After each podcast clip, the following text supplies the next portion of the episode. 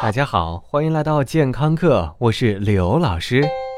无论你是游历豆瓣练无数的肌肉芭比，还是苦苦挣扎在各种保健品中的中年大妈，再或者您是一位儿孙满堂、被幸福和保健品包围的退休人士，你可能都听过有人向你推荐一种叫基础保健品的蛋白粉。据美丽大方又热情的销售说，什么人都应该吃点蛋白粉，这样有利于健康，提高抵抗力。如果你在健身，那就太好了，赶快用健身专用的增肌蛋白粉来填补你臃肿的上围吧。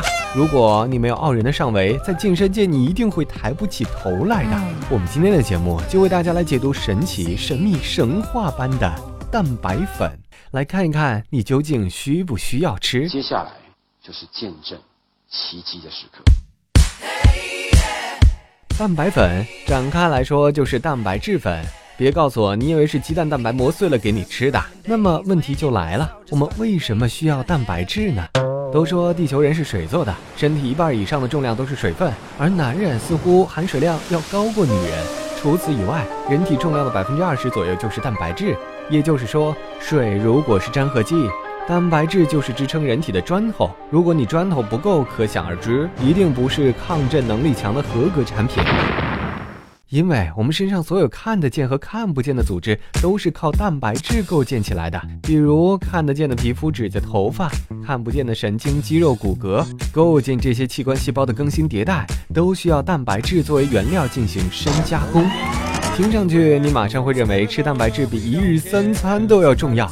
但是别忘了，我们真正这么好吃，恰恰就是因为要给身体菌补充这些有的没的。还有一个名词听起来更玄乎，叫做氨基酸。这东西在前些年的保健品广告宣传中，负担起了为全民族大脑开光的伟大使命。感觉吃了氨基酸，一下就能考上两百多所知名野鸡大学。但其实氨基酸是啥呢？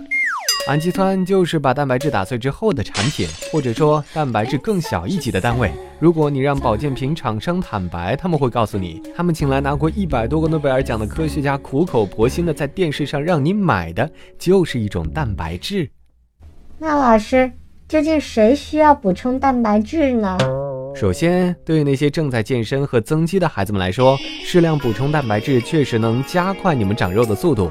毕竟要盖房子不能没有原料。对于要减脂的同学们来说，增加蛋白质摄入会降低你的体脂率，也就是肌肉会变多，白白肉会变少。而如果你平时挑食摄入不够，或者你是一个素食主义者，那么补充蛋白质对你来说就尤为重要。对于一个体重正常的成年人来说，每天的蛋白质最好不要低于每公斤体重零点八克，否则原料不足就要随时面临停产的危险。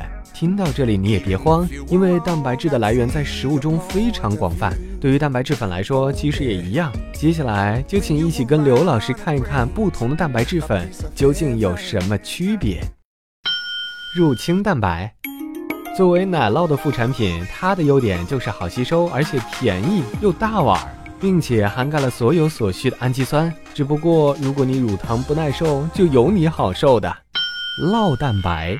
作为乳清蛋白的亲兄弟，同样涵盖所有必需氨基酸，但是吸收缓慢，也有让你过敏的可能。鸡蛋蛋白，蛋白质中的黄金原料，不仅含有各种氨基酸，还有维生素和矿物质。缺点嘛，那就是贵。嗯，当然也有少数倒霉蛋对于鸡蛋过敏。大豆蛋白。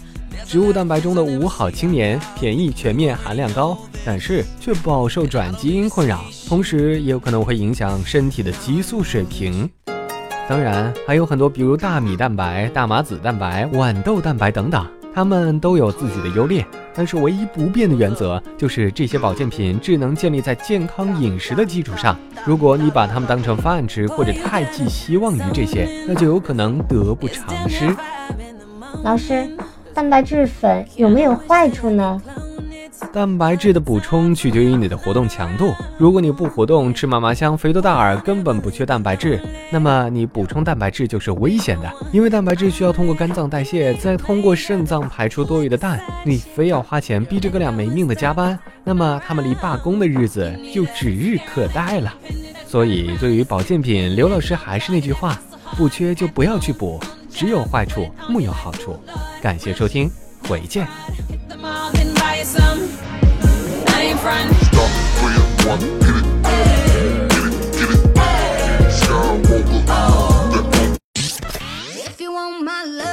刘老师又回来了。